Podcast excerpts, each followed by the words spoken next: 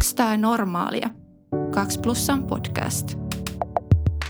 Moikka Tuulia taas. No moi. Oletko sinäkin tänään sellaisella tuulella, että tekisi mieli sivistää kansaa ja vähän kumota harhaluuloja? No aina. Se on, se on semmoinen perisynti minulla. Hyvä, koska mun on vähän itse yksin sitä täällä studiossa vaikeaa tehdä. Te, jotka ette ole aiemmin tätä podcastia kuunnelleet, voimme esittäytyä. Minun nimeni on Marja Mäki-Tuomas ja kysymyksiin vastailee naisten tautien ja synnytysten erikoislääkäri Tuulia Tikka. Hei vaan. Tänään tosiaan me puhutaan endometrioosista ja endometrioosi tarkoittaa kohdun limakalvon sirottumatautia.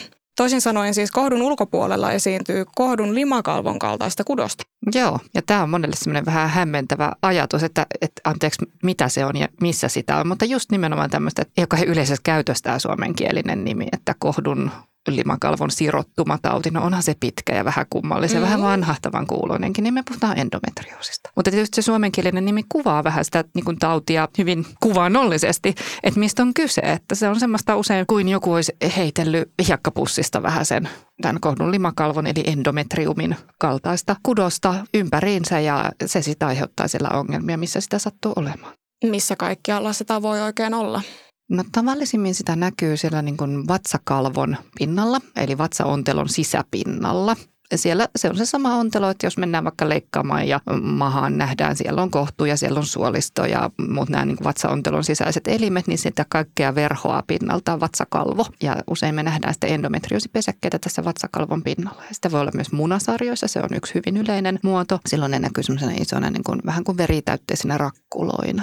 Joskus sitten sitä voi olla tosiaan, että jos sitä on sirottunut vähän laajemminkin, niin voi olla vaikka palleakaarissa. Joskus se voi kasvaa suoliston seinämään läpi. Joskus voidaan nähdä ihan tavallisessa niin gynekologisessa tutkimuksessa, kun katsotaan emättimeen, niin joskus sitä näkyy emättimen puolellakin pesäkkeenä. Eli sitä voi olla ihan tosi tosi monessa voi, eri paikassa. Voi, joo. voi. Tietysti nämä kovin etäisemmät paikat yleensä aika harvinaisia, mutta joo, teoreettisesti kyllä sitä voi olla aika monessa paikassa iholtakin löydetty ja arvista. Mutta miten ihmeessä sitä oikein pääsee noihin muihin paikkoihin? Tuohonhan minä en varmaan pysty ihan tarkasti vastaamaan, koska kukaan ei ihan tarkkaan tiedä. Et periaatteessa endometrioosin synty on edelleen meille vähän mysteeri. On olemassa erilaisia teorioita. Geenit tähän vaikuttaa, sen me tiedetään, koska se selvästi, että jos omalla äidillä vaikkapa on ollut endometrioosi, se lisää hirveästi riskiä tyttärenkin endometrioositautiin. Ja sitten on olemassa teorioita, että kun kuukautisvuotona sitä kohdullimakalvoa kulkeutuu tietysti ulospäin, kuten näimme sen vuodon, mutta sitä kulkee myös avoimien munatorvien kautta sitten sinne vatsaantelon puolelle, että voisiko se jotenkin kiinnittyä sitten sinne vatsakalvoon. Ei yleensä, mutta että mikä niillä ihmisillä, joilla endometrioosi on, mikä heillä on sillä tavalla poikkeavaa, että se sinne sitten jämähtääkin ja pysyy siellä ja lähtee kasvamaan. Et on olemassa tämmöisiä niin ajatuksia, että mistä se voisi lähteä, mutta emme me tarkkaan tiedä. Vai onko se ehkä lähtenyt jo sikiökaudelta, että jotakin on siinä vaiheessa tapahtunut ja niitä semmoisia endometriumin kaltaisia soluja on sitten vähän eri paikoissa ja se sitten alkaa aktivoitua murrosien jälkeen. Hmm, toi kuulostaa tosi oudolta. No niin. Jotenkin no, ja, on. ja mutta tätä paljon edelleen tutkitaan ja meillä ei ole vaan kaikkiin tämmöisiä niin. vielä vastauksia, että mistä mikäkin tauti syntyy loppupeleissä. Mutta on hyviä niin kuin ajatuksia ja, ja paljon tutkimusta kyllä, koska tämähän on aika yleinen ongelma loppupeleissä. Tässä tulee väistämättä mieleen sellainen kysymys, että kerran kun sitä limakalvoa on noissa muissakin paikoissa, niin vuotaako ne limakalvot verta samalla tavalla kun kuukautisten aikaan sit kohdusta tulee vuotoa? No ne on yleensä semmoisia vähän pienempiä pesäkkeitä, että ne on semmoista tasasta nättiä limakalvoa kuin kohdussa, joka sitten tulisi ulospäin. Ne on usein vähän semmoisia pikkusempia, mutta ne reagoi kyllä kiertoon ja ne reagoi hormoneihin. Että ne voi vähän niin kuin estrogeenin vaikutuksesta kasvaa ja sitten keltarauhashormoni vaikuttaa niihin vähän pienentävästi ja sitten kun alkaisi se keltarauhashormonin vaikutus loppuu ja kuukautisvuoto alkaa, niin silloin nämä pesäkkeet usein oireilee. Että jonkunnäköistä hajoamista niissä toisin sanoen tapahtuu, että mikä saa aikaa sitä kipua. Erikoista. No ihan näin välikommenttina haluaisin kiittää kaikkia meidän lukijoita, jotka on osallistunut tosi aktiivisesti tämän podcastin tekoon jo alusta asti. Eli meille on tullut joka jaksoon tämmöisiä lukijakysymyksiä ja tälläkin kertaa 2 plussan yleisö on ollut tosi aktiivisesti tässä mukana. Ja osaatko Tuulia arvata, että mitä tällä kertaa nämä lukijakysymykset koskivat? No mä voin kyllä arvata, että mulla on pari hyvää veikkausta. Veikkaa. veikkaan, veikkaan, että liittyy jotenkin tähän näin, että joko mistä mä tiedän, että mulla se on tai miten mun pitäisi, miten tätä hoidetaan. Ne liittyy juuri tähän, että mistä tietää, että sairastaa endometrioosia. Varmaksihan sitä on hyvin vaikea itse tietää. Mutta lääkärinä, joka näitä hoitaa, mä ajattelisin, että tärkeintä on osata epäillä. Että jos oireena on hirveän kipeät kuukautiset, niin pitäisi osata joku hälytyskello soida, että tässähän voi olla takana endometrioosi. Ja sitten sitä pystytään hoitamaan sillä tavalla kuin se voisi olla endometrioosi. Entä onko jotain muita oireita kuin se, että kuukautiset on tosi kipeät? Voiko ne olla vaikka tosi runsaat? Se voi olla yksi. Se kipu on ehkä se tärkein oire, mutta osalla ei ole juuri mitään oireita, että se tulee ihan yllätyslöydöksenä. Että jos tämä kipu on kauhean subjektiivinen, että semmoinen henkilökohtainen vaikea verrata toisiin, että onko mulla nyt kauhean kipeät kuukautiset vai ei, Kyllähän me sen tiedämme, että on paljon ihmisiä, joilla on ihan hirvittävän kipeät kuukautiset. He ajattelevat, että se on ihan normaalia. Niin. Että ei osaa ajatella, että hei, tämä on joku ongelma, johon mun pitäisi hakea apua, vaikka kannattaisikin. Tämä on se juttu, että silloin ainakin itse on huomannut, että kun tulee vähän yllätyslöydöksenä vaikka endometrioosi, ja sitten sen jälkeen oikein niin kuin tiukasti haastattelen, että onko sulla ne kipeät kuukaudet? Sitten oikein niin kuin kaivamalla sieltä saa irti, että no on, mutta henkilö ei ehkä pitänyt sitä kauheana ongelmana, että on vaan vaikka ollut aina poissa koulusta tai töistä ja syönyt särkylääkettä kaksien käsiä ajatellut, että tällaista sen kuuluu ollakin. Niin, tosi hurjaa. Kai se on mahdollista, että on myös niin päin, että jotenkin kokee ne kuukauteskivut niin kovina, että sit syyttä epäilee endometrioosia. No, tai että joo. epäilys on väärä siis, eihän se syyttä joo. epäilyä ole, mutta... Ei, ei, ei. Kyllähän ne kivut saattaa olla myös kovia ilman, että on endometrioosi. Niin. Niin. Ja just hoidollisesti sille ei ihan hirveästi ole onneksi niin merkitystä, että onko kyseessä endometrioosi vai vaan niin kuin tosi kettumaiset karmeet kuukautiset. Mm. Et hoito on pitkälti aika sama kuitenkin.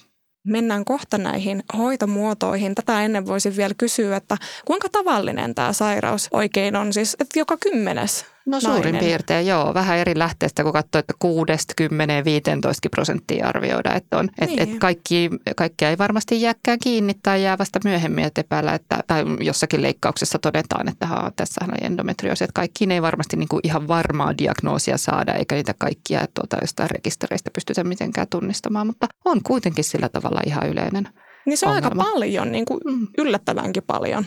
Joo. Se tuli ihan järkytyksenä mulle. Joo, no toisaalta ehkä 90 ei ole endometrioosia, että ei nyt sentään ihan kaikilla, mutta just semmoinen, että ei ole mikään ihan harvinaisuudesta kyse. Niin. Se on hyvä muistaa.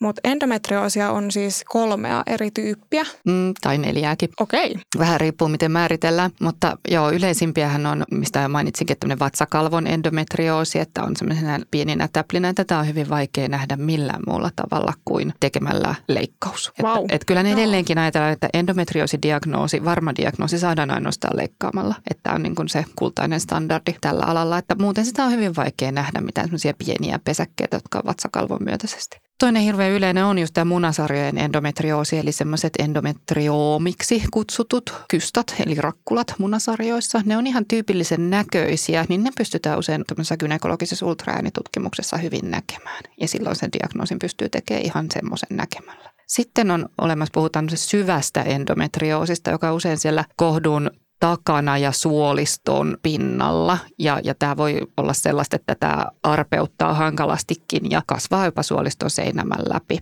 Ja sitten niin kuin mä sanoisin neljäntenä vähän erillisenä on sitten kohtulihaksen endometrioosi eli adenomyoosi, silloin tämmöinen oma nimi. Et se on sitten vähän sitten eri tyyppi vielä. Oireileeko nämä kaikki tyypit jotenkin samalla tavalla tai onko jokin niistä jotenkin oikein erityisen HC? No sanotaan, että tässä on hirveästi kyllä yksilöllistä vaihtelua, että ne oireet riippuu aika paljon siitä just, että missä sitä on, niin usein se alue sitten oireilee. Että jos ajatellaan semmoinen syvä endometrioosi, eli siellä suoliston puolella, niin tyypillistä oireilua ehkä silloin voi olla vaikka kuukautista aikaa ulostamiskivut, yhdyntäkivut voi olla hirveän tavallisia, koska just sille alueelle tulee silloin ärsytystä ja painetta tyypillisesti ja se oireilee. Vatsakalvoendometrioosi voi olla hyvin paljon vaikeammin paikannettavissa, että missä se kipu tuntuu. Ja adenomyoosi kohtulihaksen endometrioosi voi olla myös kuukautiskipuina, runsaina vuotoina tyypillisesti ehkä oireilee. Ja munasarjojen endometrioosi voi olla ehkä oireettomampi pidempään, että varsinkin pienet tämmöiset endometrioomat harvoin antaa oireitaan niin kuin yksinään kovin paljon. Sitten joskus voi olla ihan yllätyksenä, että vaikka sä näet semmoisen endometriooman, niin että sä tiedä, vaikka siellä olisi vatsakalvolla kuinka paljon semmoisia pikkusia endometrioosistipluja, koska ne ei näy yhtä lailla. Et näitä voi olla siis ristikkäin tällä tavalla paljonkin, että tämä on enemmän ehkä tutkimukseen ja tämmöisiin diagnoosikoodistoon liittyvää tämä luokittelu.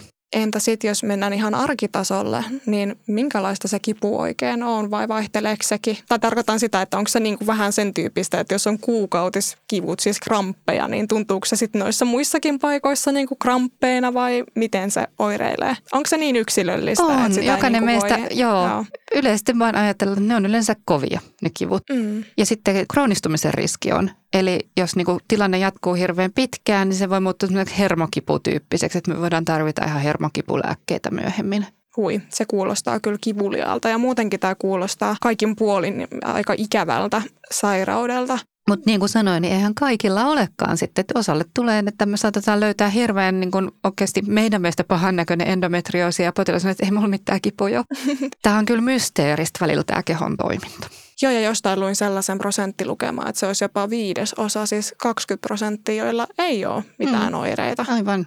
Että sitten se voi tulla vähän järkytyksenä tämmöinen diagnoosi, kun sä oot ajatellut olevasi ihan tosi hyvävointinen. No, jos on oireita ja on niitä kipuja ja niitä pitäisi hoitaa, niin miten sitä hoidetaan?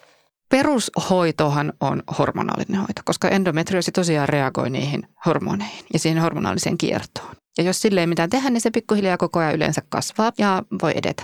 Niissä endometriosipesäkkeissä niissä on keltarauhashormonireseptoreita, eli se reagoi hyvin niihin. Se tavallaan se keltarauhashormoni hissukseen alkaa niin vähän niin kuin kuivattaa ja kutistaa niitä. Joten keltarauhashormoni muodostaa toisessa on, on se, mitä tarvitaan siinä hoidossa. Tavallisimpia on niin ehkäisypillerien käyttö sillä usein saadaan ratkaistua. Ja endometrioosipotilailla pyritään usein mahdollisimman paljon vuodottomaan hoitoon. Eli vaikkapa tavallisia e-pillereitä voidaan käyttää pitkällä kierrolla, eli sillä tavalla, että menkat tulee mahdollisimman harvoin tai jopa ei ollenkaan. Tai sitten voidaan käyttää minipillereitä, jotka on siis pelkkää keltarauhashormonia ja ne on kauhean tehokkaita tähän.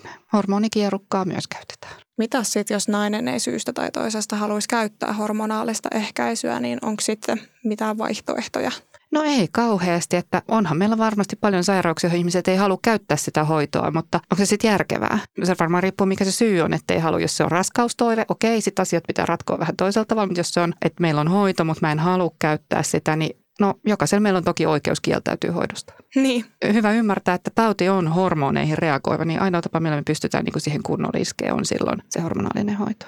Voiko sitä parantua sitten kokonaan? No ajatellaan, että ehkä ei, mutta totta kai tautikin voi, voi niin kuin ihmisen elinkaaren aikana ää, vähän niin kuin muuttua. Sittenhän me jonkun tyyppisiä endometrioositilanteita kannattaa joskus leikata. Esimerkiksi jos on kovin iso endometriosikystä, niin todennäköisesti jos se on yksittäinen löydös eikä ole muuta, niin saattaa se olla aika lailla parantava hoito. Mutta jos ei mitään hormonaalista valmistetta sen jälkeen ole käytössä, niin kuka tietää kasvaako hissuksi johonkin muualle.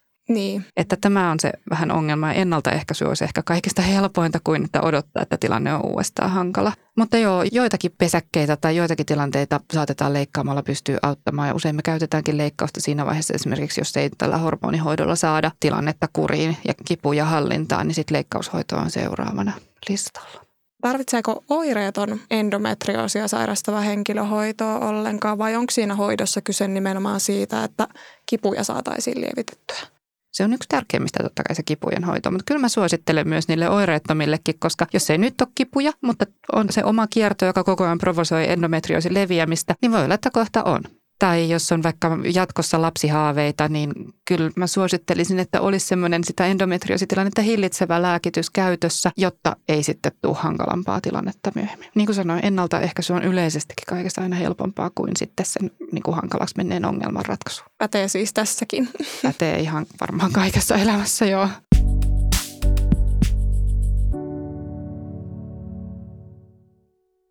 Luin terveyskirjastosta ja sitten Korento ryn, eli gynekologisen potilasjärjestön sivuilta, että endometrioosi aiheuttaa lapsettomuutta jopa puolelle potilaista.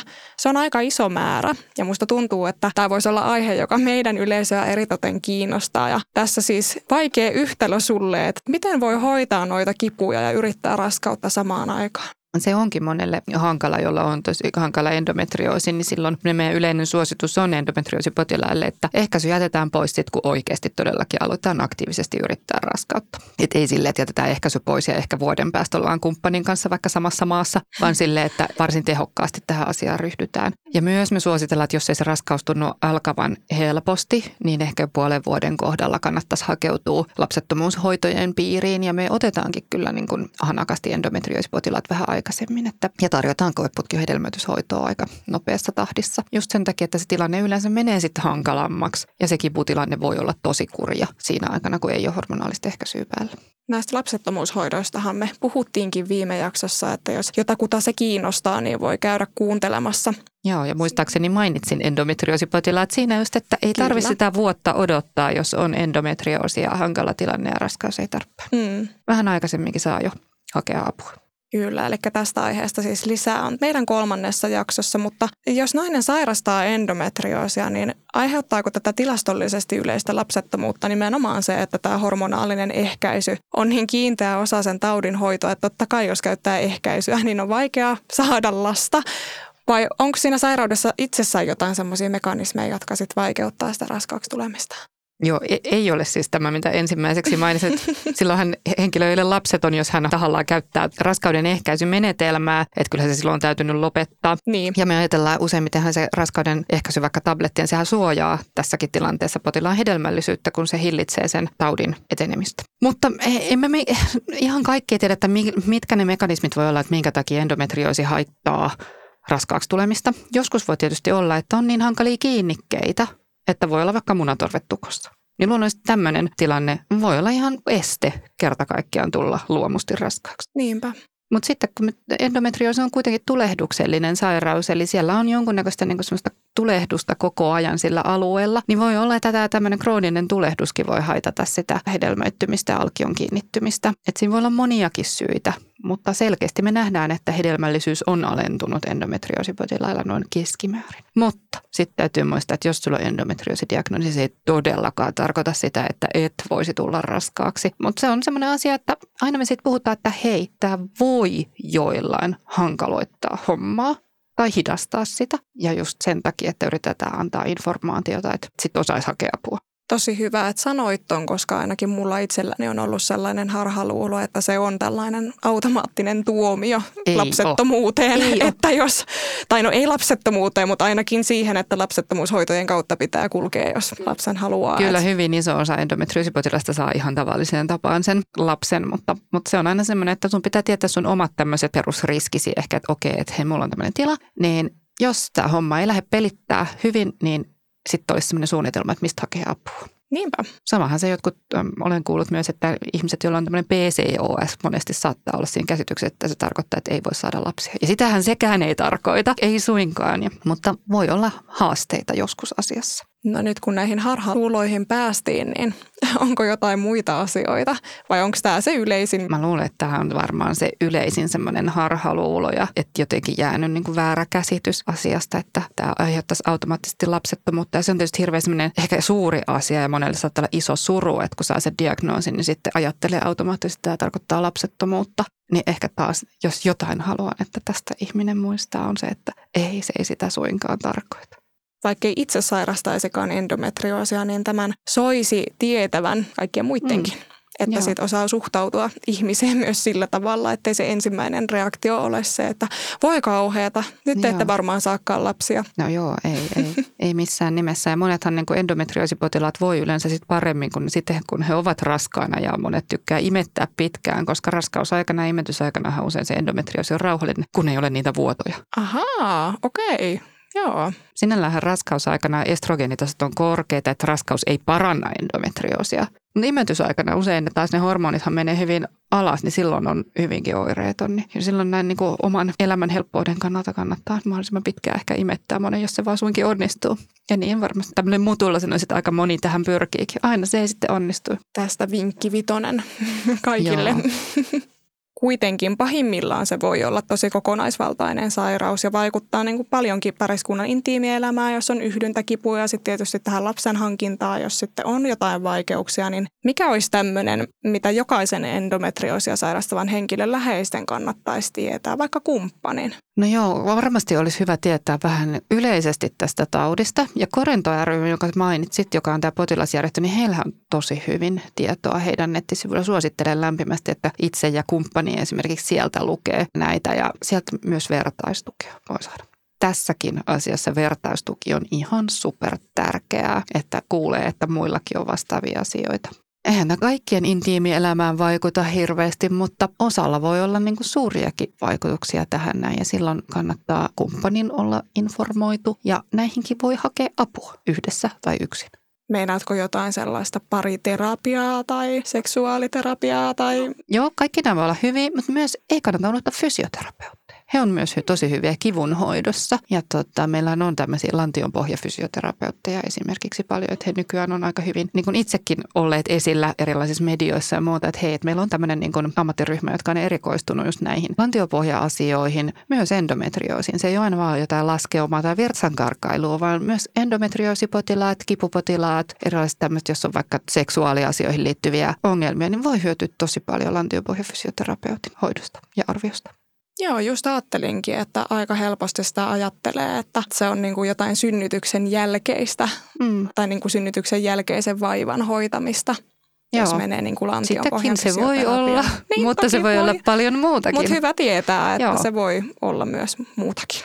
Hyvähän, että tästä on puhuttu ja varmaan just on ollut alidiagnosoitu aika pitkään ja ehkä ihmiset ei ole itsekään osannut hakea apua, mutta mulla on semmoinen kutina, että kyllä tätä enemmän osataan tunnistaa, on hoitokeinoja kuitenkin ja osataan epäillä hiukkasen enemmän kuin aikaisemmin. Niin on toivoa, että ihmiset vähän nopeammin saa sen diagnoosin. Sehän on aina tosi hurja, kun jossain katsotaan tutkimuksia lukee, että mikä se on se viive endometrioosin diagnoosissa. Se on noin 7-12 vuoteen. Et se on siis useita vuosia, että ihminen on oireinen ennen kuin saadaan diagnoosi. Siis varmasti. on tosi pitkään. On, mutta niin kuin sanoin, sille ei aina ole välttämättä väliä, saadaanko me sitä kiveä hakattua diagnoosia, kunhan me osataan epäillä. Ja jos me osataan jo 15-vuotiaan kohdalla vaikka epäillä, että hei, että täällä on nyt tosi semmoiset oireet, että nämä voi sopia endometriosiinkin, kannattaa hoitaa, niin se on hyvä, että vaikka se diagnoosi tulisi sitten vaikka seitsemän vuotta myöhemmin, niin hänellä on ollut koko ajan hoito päällä. Eli tämmöistä mä niin toivon, että se pikkuhiljaa leviää ja kyllä niin kutina on, että kun tästä puhutaan, enemmän tieto leviää, niin me osataan myös, niin kuin, että ollaan vähän aikaisemmin liikkeellä. Kyllä, ja sitten että osataan ohjata myös sen vertaistuen piiriin ja mm. muuhun tämmöiseen, missä sitten voi saada niin. apua tämän asian käsittelyyn, niin. jos tässä kaikki internetin ihmemaailma on tullut avuksi, että vertaistukiakin on helpommin saatavilla ehkä kuin aikaisemmin. Niin, vaikka netissä liikkuu myös paljon tämmöisiä, tai ehkä ei kannata kauheasti tehdä Google-diagnooseja ja siellä hermostua, niin on siinä myös puolensa. Kyllä. Ja sitten jossakin vaiheessahan tämä onneksi sitten rauhoittuu, kun ihmisen oma hormonitoiminta rauhoittuu. Että usein sitten niin kuin menopaussi viimeistään rauhoittaa myös endometrioosipotilaiden tämän oireen. Se ei kovin lämmitä varmasti silloin, kun ikä on 20. Mm, ei varmasti. Mutta sentään niin kuin tiedetään, että, että niin kuin on joku deadline tällä Joo. asialla. Niinpä. No, mutta oli endometrioosidiagnoosia tai ei, niin kivun kanssa ei pidä elää yksin ja aina siis mm. pitää hakea apua, Joo. hakeutua vastaanotolle, jos on elämää haittaavaa kipua. Kyllä, kannustan kaikkia kovista kuukautiskivuista kärsiviä yleensäkin hakemaan apua. Oli se sitten tosiaan endometrioosi tai ei, mutta kyllä se kipu kannattaa hoitaa tehokkaasti pois me päästäänkin sun kanssa puhumaan vielä runsaista ja kivuliaista kuukautisista, mutta sen yes. aika ei ole ihan vielä ensi jaksossa, vaan silloin me puhutaan sitten neuvolasta, raskauden seurannasta ja tämmöisistä yleisimmistä raskauskomplikaatioista. No tai voisiko sanoa, että yleisimmistä harvinaisista raskauskomplikaatioista. Joo, päästään vähän eteenpäin tässä, kun on puhuttu lapsettomuudesta ja hankaluudesta tulla raskaaksi. Niin mitä sitten, kun on raskaana? Just näin. Pysykää siis kuulolla.